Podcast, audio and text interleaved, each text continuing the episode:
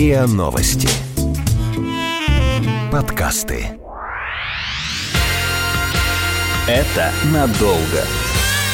Это надолго. Это надолго. Потому что ребенок – это надолго. Подкаст о том, как быть родителем и не спятить. Это надолго. Привет, с вами подкаст «Это надолго». Подкаст о том, как быть родителем и не спятить. Здесь мы ищем ответы на самые трудные вопросы о рождении и воспитании детей. Меня зовут Лена, многие мои подруги беременны или уже родили, и, если честно, когда-нибудь и я стану мамой. Но это очень страшно, потому что я про это ничего не знаю, как, наверное, большинство девушек. И поэтому я здесь, чтобы задавать наивные и местами глупые вопросы. Меня зовут Настя, я журналист, основатель проекта информационной психологической поддержки родителей Family 3, основатель группы группа поддержки для мам Промамская и соавтор книги «Мама на нуле» и мама семилетнего Миши, поэтому кое-какие ответы на кое-какие вопросы у меня уже есть. У меня есть ощущение, что все жутко романтизируют беременность, потому что когда я открываю Инстаграм, э, много девушек, они выкладывают фотографии, где они в кружевах, в шерстяных кофточках, беременные, рядом счастливые отцы, которые держатся за ее живот. И вот они такие летящие феечки, которые сейчас принесут э, своего ребеночка, положат, не знаю, в люлечку. И, в общем, все такие распрекрасные, красивые, но в то же время в реальной жизни мои знакомые, подруги рассказывают, как они там мучаются с токсикозом, как они страдают, э, как им тяжело дышать, как они не могут там обуться. Ну, в общем... Ну, как по печени дети бьют в животе, не рассказывают?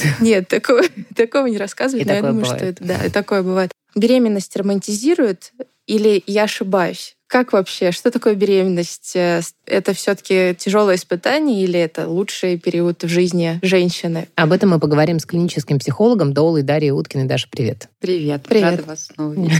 Как берегут подруги, да, про печень-то не рассказывают. Мне кажется, что вообще все время хочется найти какой-то один конкретный ответ. Это черное, это белое, и дальше уже к нему привязаться. Ну подожди, полосатый в крапинку тоже подойдет. Окей. Потому что, на мой взгляд, картинка в Инстаграме, где ты сидишь в кружевах, в шерстяной кофте, твой любимый мужчина трогает твой живот, и сейчас ты положишь ребенка в люлечку, она, ну, собственно, никак не отменяет того, что перед этим тебя стошнило, и, может быть, у тебя изжога, или ты не можешь есть большие большие порции, как ты привыкла, или вообще проводишь последний месяц беременности в ванне, потому что это единственное место, где тебе ок. Да, или в больнице на сохранение еще Да. вариант. Но все же мы знаем, что так легко вот э, этот положительный образ создать, и в жизни же все совсем по-другому. Ну да, А как же в жизни? Да по-разному. Как в Инстаграме, я не знаю, я читаю вот разные Инстаграмы, и там есть э, такие вот сейчас обратные тенденции показывать беременность и материнство очень так откровенно. Вот. Про нашу книжку «Мама на нуле» многие говорят, зачем вы написали такой ужастик, теперь рожать не будут. Но а, я также знаю, что те друзья мои, которые собирались э, завести детей, прочитали книжку, потом приходили ко мне и говорили, ну, нас напугало, но нам оказалось тяжело, но не так, как у тебя в страшной твоей книжке. Я подумала, ну и хорошо, что вы напугались, и вам не было тяжело, зато вы точно были готовы к тому, что тяжело может быть. Вот к каким сложностям нужно быть готовым, если ты собрался беременеть, если ты уже там забеременела? Да, расскажите, как, э, как мамы, поделитесь своим опытом. Мгм. И как, э, Даша, ты как э, психолог, собственно, да? Ну да, потому что как мама я, в общем, э, не могу поделиться каким-то большим опытом. У меня всего два ребенка, и в целом тут тут фу, но мне досталась довольно простая беременность оба раза. Так что, в общем, да, это какие-то просто перемены, которые проходят. Но из того, что я наблюдаю, да, и из того, с чем мы часто работаем с женщинами, главная вещь, наверное, заключается в том, что есть действительно в культуре и в медиа образ беременной как такой а, беззаботной, а, очень спокойной, умиротворенной, счастливой, Который перманентно. носит то мороженое, то сосиски жареные, то бургеры какие-то. Почему? Соленые огурчики. Ну, а соленые А. огурчики. Да. А, да, крейвингс. А, но скорее вот мне приходят в голову какие-то вот образы беременных, которые сидят в поле с ромашками на берегу океана, и они такие вот «М, С банкой соленых огурчиков. Настаиваю я. С клубничкой. Вот. И, конечно, когда женщина обнаруживает себя беременной, она в какие-то моменты может обнаруживать себя действительно вот в этом состоянии умиротворения и счастья, но невозможно 9 месяцев, 24 на 7 быть, быть в дзене. Да. да, поэтому в какие-то моменты она обнаруживает, что она фурия, в какие-то моменты она обнаруживает, что она вообще не понимает, что происходит. И, конечно, это сбивает с толку, потому что возникает вопрос, нормально ли это, а буду ли я хорошей матерью, если я не все время в дзене с огурчиками на берегу океана, как это повлияет на моего ребенка уже сейчас. Это вот первая такая история, да, ожидание про счастье. Плюс есть довольно большая категория женщин, для которых беременность была неожиданностью, или это что-то, чего они не очень хотели, или, допустим, этого больше хотел их партнер, но когда они оказались беременными, выясняется, что, в общем, все равно большая часть ответственности на них. И они могут проживать то, что называется пренатальная депрессия. То есть это депрессия во время беременности. Это явление, о котором вообще очень мало говорят. Если о послеродовой депрессии еще как-то, то об этом почти нет. И так как во время беременности у женщины меняется аппетит, меняется сон, да, она действительно может быть там, более раздражительной или более чувствительной, бывает, что она проходит незамеченной, потому что все симптомы депрессии списывают на «ну, ты же беременна, это гормоны». И часто плавно эта депрессия пренатальная перетекает в послеродовую, и это не очень веселая история. Распознать ее как-то можно и понять, о, а да? мне, оказывается, нужна помощь. Да, да. А, в принципе, основная история, на которую стоит ориентироваться, да, это то, что не видно какой-то хорошей перспективы впереди, да, потому что гормоны гормонами, и можно там быть в очень изменчивых настроениях, но при этом, допустим, отдохнула, выспалась, и вроде бы жить так более-менее приятно, да, вот депрессия — это про то, что вообще непонятно, как, зачем, куда, кажется, что все плохо, и это уже не исправится, я во всем виновата, да, ну, то есть вот много таких штук. Плюс нарушение сна и аппетита в ту или иную сторону, да, мало сплю, много сплю, мало ем, много ем. Но опять, вот во время беременности с этими нюансами сложнее. Но есть же тесты, и они общедоступные, довольно простые, и они могут это Ну, тоже шкала показать. Бека, да. Но, в принципе, если есть э, какие-то сомнения в том, насколько это состояние ок, очень часто женщины изнутри сами-то ну, могут сравнить себя да, в этом состоянии с собой в другом и заметить, что нет, ну что-то вот как-то что-то не то. Вот если есть это ощущение, то, конечно, лучше дойти до специалиста и поговорить об этом, да, потому что если получить вовремя терапию, то в целом это может сильно помочь и после родов. У многих женщин возникают сложности с принятием изменяющегося тела, потому что даже если пара очень хотела, и женщина очень хотела ребенка, а потом вдруг начинает, начинает расти живот, и мы сейчас даже не говорим про тошноту и жогу и пинки в печень,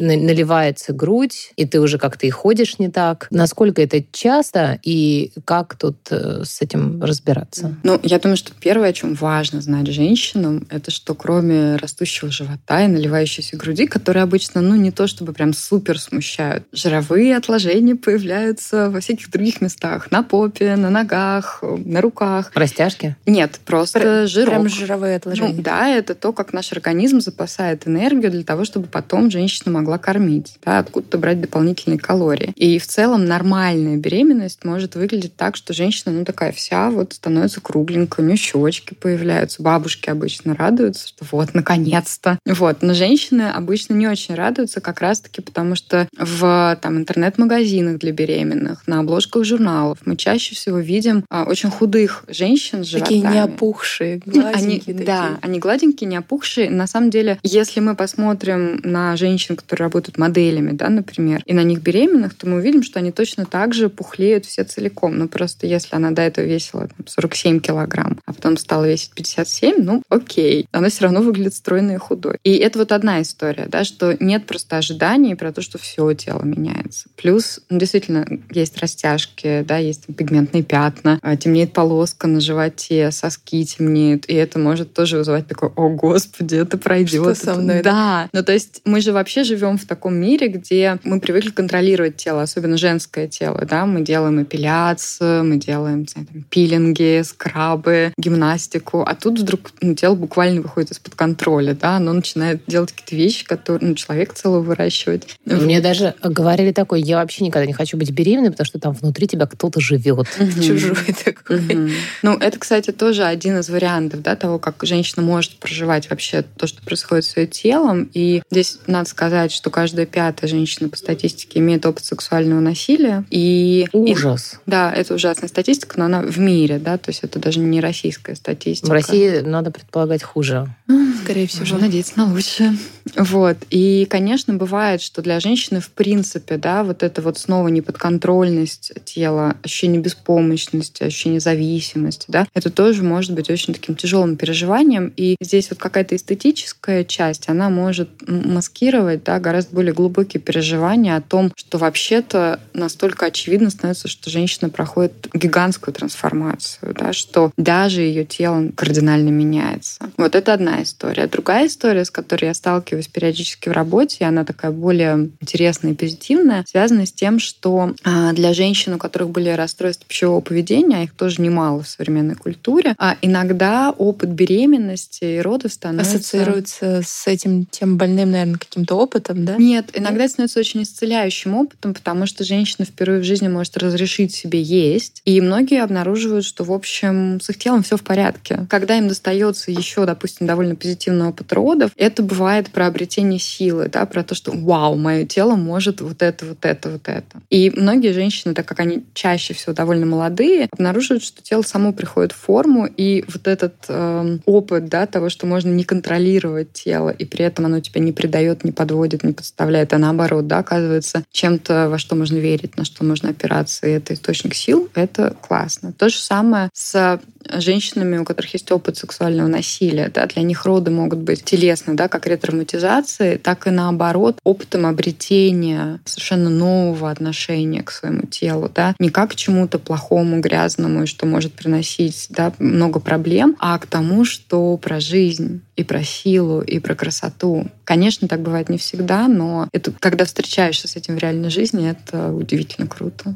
Мне кажется, важно проговорить этот момент, когда ты говоришь сексуальное насилие, мы не имеем в виду непосредственно изнасилование в таком в криминальном смысле, потому что... И его тоже. И его тоже, понятно, но не только его. Это да. же шире спектр. Шире, да. Это часто насилие в детстве, да, это какие-то прикосновения, какие-то странные объятия, поцелуи и прочее. Часто это что-то большее. Это может быть подростковые опыты какие-то. Иногда это насилие внутри семьи, что тоже не редкость. И в этом случае, вот уж точно, если забеременела, есть такой опыт, и ты про него знаешь, что лучше пойти и немножко себя подстраховать, чтобы роды не, не стали каким-то триггерным событием, которое может запустить. Страховать ты имеешь в виду к психологу или не только. Это может быть особая организация самих родов, да, потому что очень часто опыт насилия с родами не связывают. Да, то есть кажется, что это совершенно разные вселенные. Там вот что-то про секс, а тут у нас мать, Роды. Мадонна такая вся чистая, невинная. Как же это можно вообще вот соединить? На самом деле есть огромный пласт исследований о том, как этот опыт влияет на опыт проживания беременности, на сами роды, на кормление грудью и материнство после. Поэтому... И если роды переживаются тоже как насилие, а это нередко, mm-hmm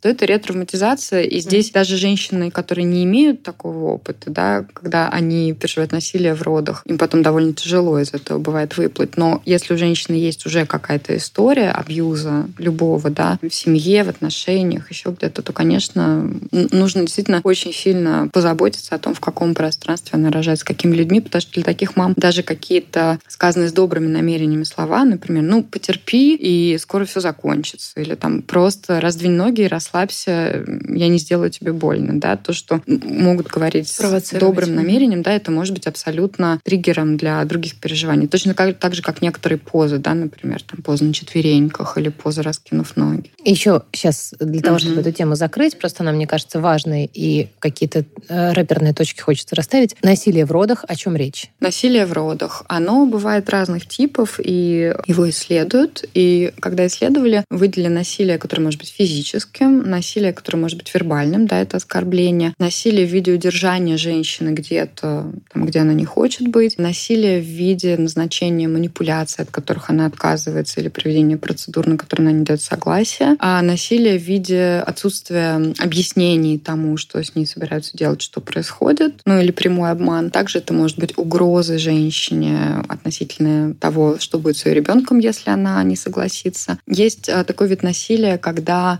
женщин, которые не подчиняются правилам, которым им предлагают следуют, оставляют без помощи. Вот, то есть это насилие в виде неоказания помощи. Вот, в общем, разнообразен мир насилия в Это надолго. Это надолго. Подкаст о том, как быть родителем и не спятить.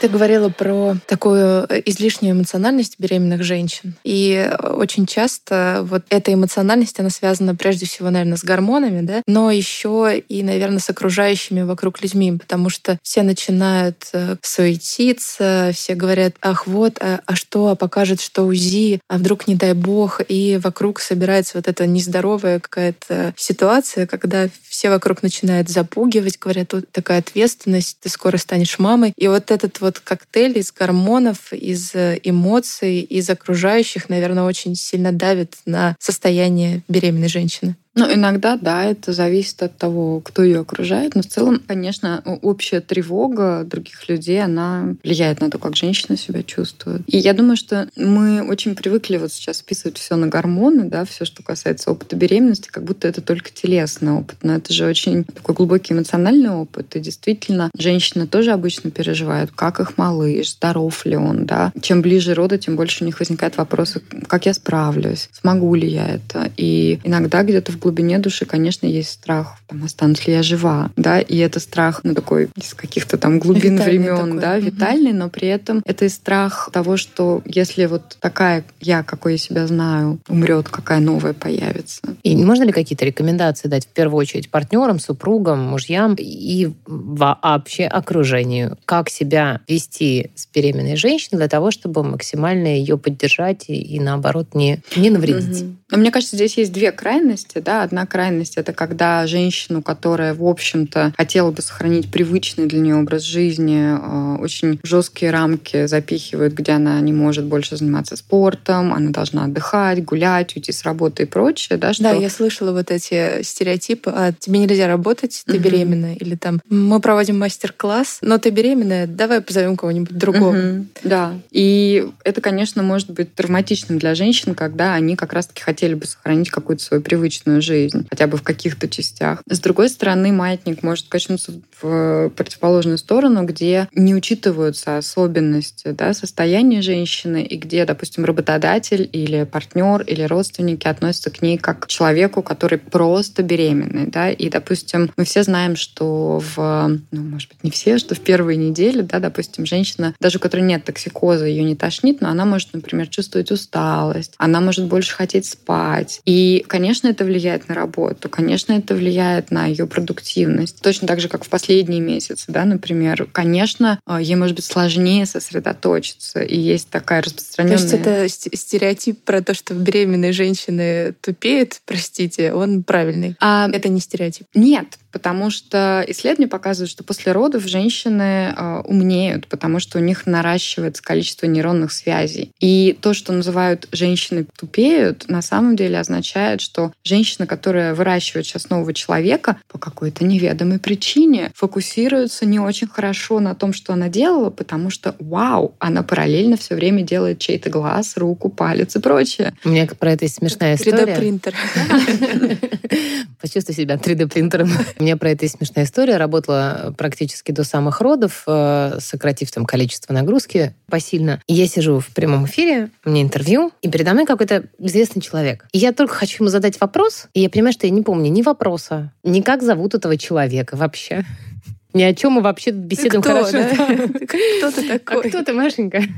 И хорошо у меня был сценарий под рукой. Я так первый вопрос наугад э, попавшийся задала, потому что у меня вдруг вот все уплыло. Белый лист. Та была раса. Слушайте, ну вот когда вы влюблены, да нет, с вами такого не происходит? Как это называется? Ох, вспомнить бы.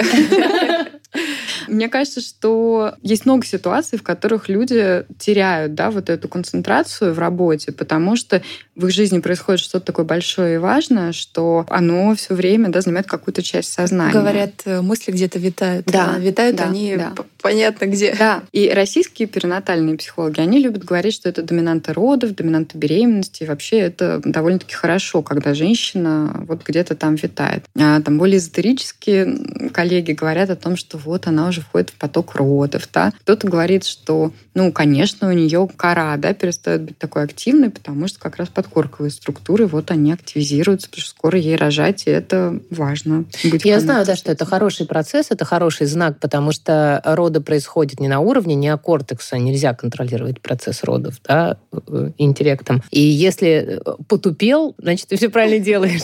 Все идет по плану. Да, и здесь вот как раз возвращаясь к вопросу, да, что можно делать, мне кажется, что важно доверять женщине и принимать то, что разные беременные женщины, как разные женщины и мужчины, в принципе, да, могут иметь совершенно различные потребности. И есть те, кто довольно легко работает до буквально самых родов. Я знаю женщин, которые сами садятся в машину и на схватках едут в роддом. Супер женщины какие-то. Ну, это просто э, их стиль жизни, и для таких женщин бывает супер депрессивным моментом уход в декрет. Если вдруг им достается такой вот формат, когда в 30 недель им говорят, ну все, пока, ждем тебя после родов, они просто не понимают вообще, как жить, где они, да, потому что работа — это большая часть их жизни. Но есть очень много женщин, которые вынуждены, ну, насиловать себя буквально, да, для того, чтобы укладываться там в офисный график, чтобы укладываться в общественные в какие рамки какие-то, да? Да, и на самом деле это напрямую влияет на роды, потому что из исследований мы знаем, что, например, женщины, которые спят меньше 7 часов, имеют более длительные, более болезненные роды. И я обычно говорю, что если вы хотите что-то хорошее для себя сделать, делать. Можете забить на курсы, на массаж, на все остальное. Просто спите и ешьте вкусно. Ну, без этих базовых вещей все остальное не очень работает. Иногда это сложно выполнить, потому что ты каждые два часа в туалет бегаешь, как да. дурак последние три месяца. Да, и тогда здорово, когда, допустим, есть возможность поваляться, да, посмотреть кино, может быть, ничего не делать. И очень часто даже женщины, которые ушли в декрет, они с трудом могут себе это разрешить да, потому что надо делать ремонт, надо поехать в Икею, надо купить все для ребенка. И в итоге их декрет проходит в таком же супер стрессовом формате, как и рабочие будни. Это надолго. Это надолго. Подкаст о том, как быть родителем и не спятить. Вы говорили и про пинок в печени, и про в туалет бегать. Что еще ждать? К чему нужно готовиться? Помедленнее вот, я записываю. Да, с, с точки зрения вот, э, физиологии. А есть ли какие-то у вас интересные примеры, истории таких странностей, с которыми сталкиваются беременные женщины? Я себе в копилочку сложу, чтобы иметь в виду, что это нормально. Ну, из того, что обычно вызывает у женщин вопросы или даже испуг, бывает ситуация, когда круглые связки, которые держат матку, они у нас находятся вот справа и слева, впереди, внизу живота. Они под давлением матки начинают растягиваться, и иногда это растяжение ощущается как такой прострел молнии. А! Резко что-то вступило справа или слева. И так как это довольно неприятное ощущение, часто женщины пугаются, все ли в порядке. С малышом, например. С малышом, mm-hmm. с ними, да. Вот, и для них бывает важно узнать, что, окей, это связки, и можно делать там, упражнения или ходить в бассейн на массаж, больше там, к специалистам, которые помогают э, сбалансировать тело. Это вообще хорошая идея перед родами. Иногда женщин пугает икота малыша. А, ни одна мама Да-да-да, у меня так писала было. мне в ужасе, кажется, у него судороги. Что делать? Я про это даже не слышала. Да, а мой икал на протяжении всех тех же прямых эфиров, и это было очень странное ощущение. Ты сидишь, разговариваешь с умным видом, у тебя в животе кто-то икает. Да. Минут 20. Еще, наверное, такая штука, про которую редко рассказывают, но она часто встречается, это изменение циклов сна перед родами, когда наш мозг начинает работать так, чтобы после родов мы были более чувствительны к э, сигналам малыша и могли легче проснуться. Но это бессонница какая-то или нет? Да. да? А это то, что называют женщины бессонницей, но опять, потому что мы пытаемся циклы да, женщины и ритмы совместить угу. с нашим привычным вот этим ритмом жизни. И тогда может быть такое такое, что женщины замечают, допустим, они хотят раньше лечь спать, но они просыпаются в 3 часа ночи, до 7 они бодрствуют, потом они засыпают в 12 и спят там до 4 дня. С какого периода это начинается? Ой, у всех по-разному. Как говорят повторно некоторые беременные. Кажется, у меня период кокона начался уже в 5 недель. Вот. Просто, мне кажется, когда женщины уже имеют опыт беременности, они раньше начинают замечать вот такие нюансы своего состояния. Часто бывает, что вот впервые столкнувшись с этим состоянием, женщина говорит, «А, со мной что-то не так, у меня бессонница. И она не дает себе возможности там валяться, отсыпаться днем, да, а пытается вот как раз-таки перенастроить организм обратно в нормальный режим. А это и есть нормальный режим для нее. Период кокона это что? Очень часто бывает, что чем ближе к родам, тем меньше женщинам хочется куда-то выходить из дома, общаться с новыми людьми. И это очень забавно совпадает с тем, что в России большинство контрактов с роддомами надо заключать в 36 недель. И к этому моменту женщины, даже самые общительные, могут обнаружить себя в точке, где они говорят, я больше не хочу никакого врача выбирать, ни с кем не хочу знакомиться. Просто дай мне какой-нибудь контакт, и я пойду с ним заключу контракт, потому что у меня нет ресурсов впускать новых людей в свой вот мир вообще. И это бывает состояние, когда вроде бы ей хочется куда-то выйти, но пока она оделась, собралась. Уже и... устала? Да, и как-то вроде уже вот все достаточно. Действительно, уровень энергии у некоторых беременных, не у всех, он понижается, и тоже это бывает удивительным, потому что если женщина привыкла быть такой легкой на подъем, а, она везде общается со всеми, она такой вот душа компании может быть, и тут вдруг она обнаруживает себя таким пандой или ленивцем, который говорит, «Э, нет.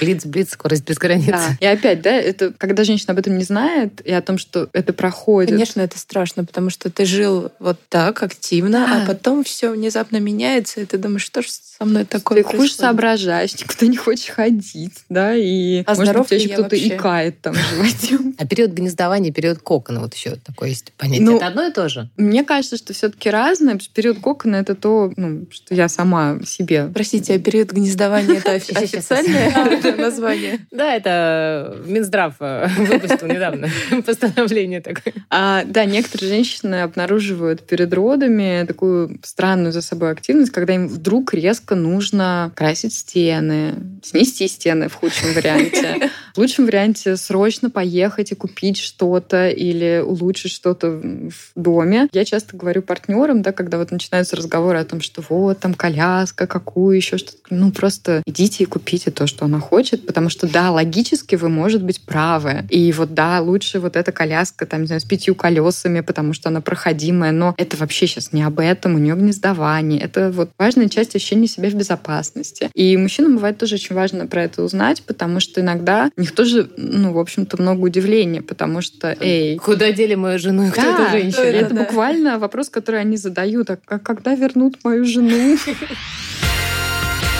Это надолго.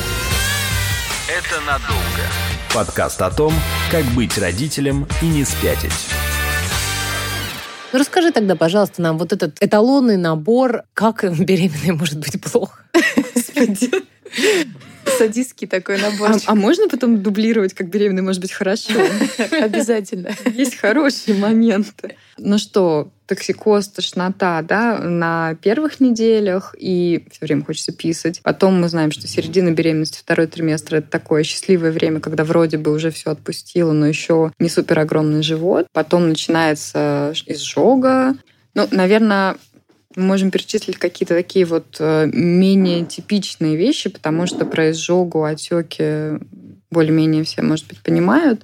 А иногда женщины сталкиваются с варикозом в силу того, что кровообращение э, нижней части тела может быть не таким хорошим, как до беременности. Иногда они сталкиваются с варикозом не только на ногах, но и на половых губах. И это может ощущаться как такое тяжесть, иногда покалывание, особенно после занятий сексом, или половые губы могут быть такими пухлыми, и на них венки могут быть заметными. Это иногда очень пугает, потому что совершенно непонятно, что случилось. И об этом почему-то тоже вот пока ну, мало пишут, хотя мамы с этим сталкиваются. Что еще? Молочница часто это явление, с которым женщина впервые встречается именно во время беременности. Но я так понимаю, это прям типичная нормальная ситуация, когда молочница есть у каждой первой Ну, это связано с тем, что иммунитет меняется, и меняется состав э, бактериальный, да, в лагалищной флоры. И, конечно, если у женщины есть молочница, такая, которая ее беспокоит, то имеет смысл дойти до врача. Очень часто дальше женщины встречаются с тем, что стандартные методы лечения молочницы им не помогают надолго, и иногда им приходится посмотреть на там, более альтернативные варианты, связанные с тем, какая у них диета, да, сколько сахара они едят и прочее в том же духе. Про хорошие теперь расскажу. Хорошие,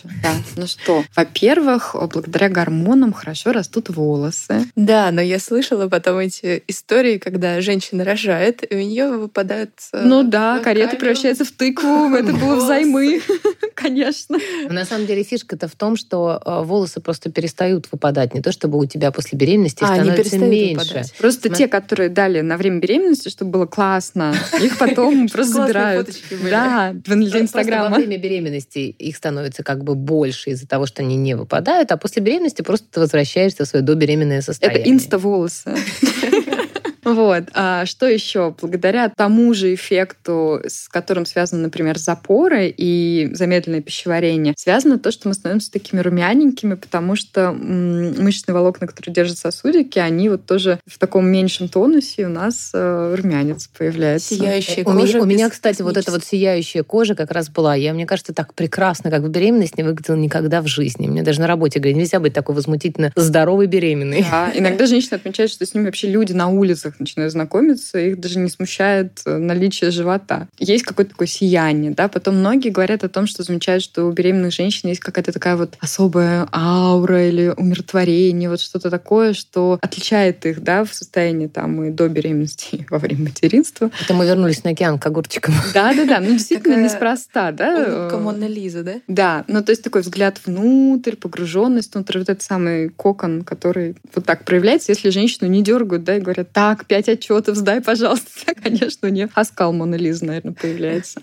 А еще женщинам снятся более яркие сны. И очень часто это впервые, когда женщина испытывает оргазм во сне. Ого. Да, потому что кровь лучше приливает к органам малого таза. И вообще для многих женщин беременность становится таким временем сексуального расцвета, потому что э, они получают оргазм, им хочется заниматься сексом. И если им достается партнер, который любовью и уважением относится к их новому телу, а, кстати говоря, многим партнерам очень нравится, что женщины становятся такими кругленькими, кругленькими, мягкими, да. И э, ну, очень часто это период, когда женщина чувствует себя просто прям вау. И на последнем триместре даже рекомендуют партнерам заниматься сексом, потому что это готовит э, шейку матки, собственно, к родам. Да, только я всегда уточняю таким, в котором женщина получает оргазм, потому что за время работы выяснилось, что, в общем, не у всех людей заниматься сексом равно женщина получает оргазм. Вот, так что keep it in mind. Так, а, и поставим точку в этом вопросе. И до какого периода можно тогда заниматься сексом? Восклицательный знак ставим, не точку.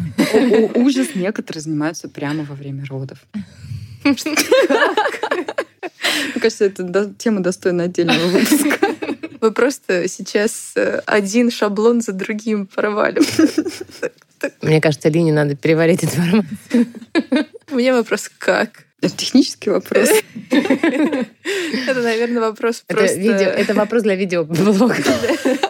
Наверное, нам нужно подвести какой-то итог, что беременность — это потрясающая пора, но с какими-то своими сложностями, которые ну, придется пережить. Как... А я бы сказала, что беременность это хорошая возможность узнать лучше себя и свое тело, и понять свои потребности. И, людей даже вокруг, те... кстати. И людей вокруг. И даже да, те... конечно, хочется узнавать людей вокруг с такой стороны. Можно я потру твой живот? Даже те негативные моменты, которые мы обсудили, это все равно возможность лучше с собой начать разговаривать, договариваться и понимать, а как, да? И вот понимать, какое тело просто потрясающее, какая-то сильная вещь, которая строит внутри тебя другого человека. Мне кажется, что беременность — это, как и любое большое событие, которое меняет жизнь, да, и не совсем понятно, в какую сторону. Это момент, в котором мы яснее видим какие-то свои истории про отношения с телом, про отношения со своими границами, про отношения с другими людьми, со своей работой, да. И это хороший период, чтобы попробовать поэкспериментировать с чем-то новым, что, может быть, хотелось всегда, да, потому что так как беременность состояние, которое проходит, и так как мы, конечно же, можем все списывать на гормоны, это очень хороший повод э, делать то, что хочется. И просто сказать, ну, я беременна, это гормоны. А это Дарья Уткина, клинический психолог и дуолу. Наш спасибо. Спасибо. С вами был подкаст «Это надолго», подкаст о том, как быть родителем и не спятить. Здесь мы ищем ответы на самые трудные вопросы о рождении и воспитании детей. С вами были Лина и Настя. Всем пока. Это надолго. Это надолго. Подкаст о том, как быть родителем и не спятить. Это надолго. Слушайте эпизоды подкаста на сайте ria.ru в приложениях Apple Podcasts, CastBox и SoundStream. Комментируйте и делитесь с друзьями.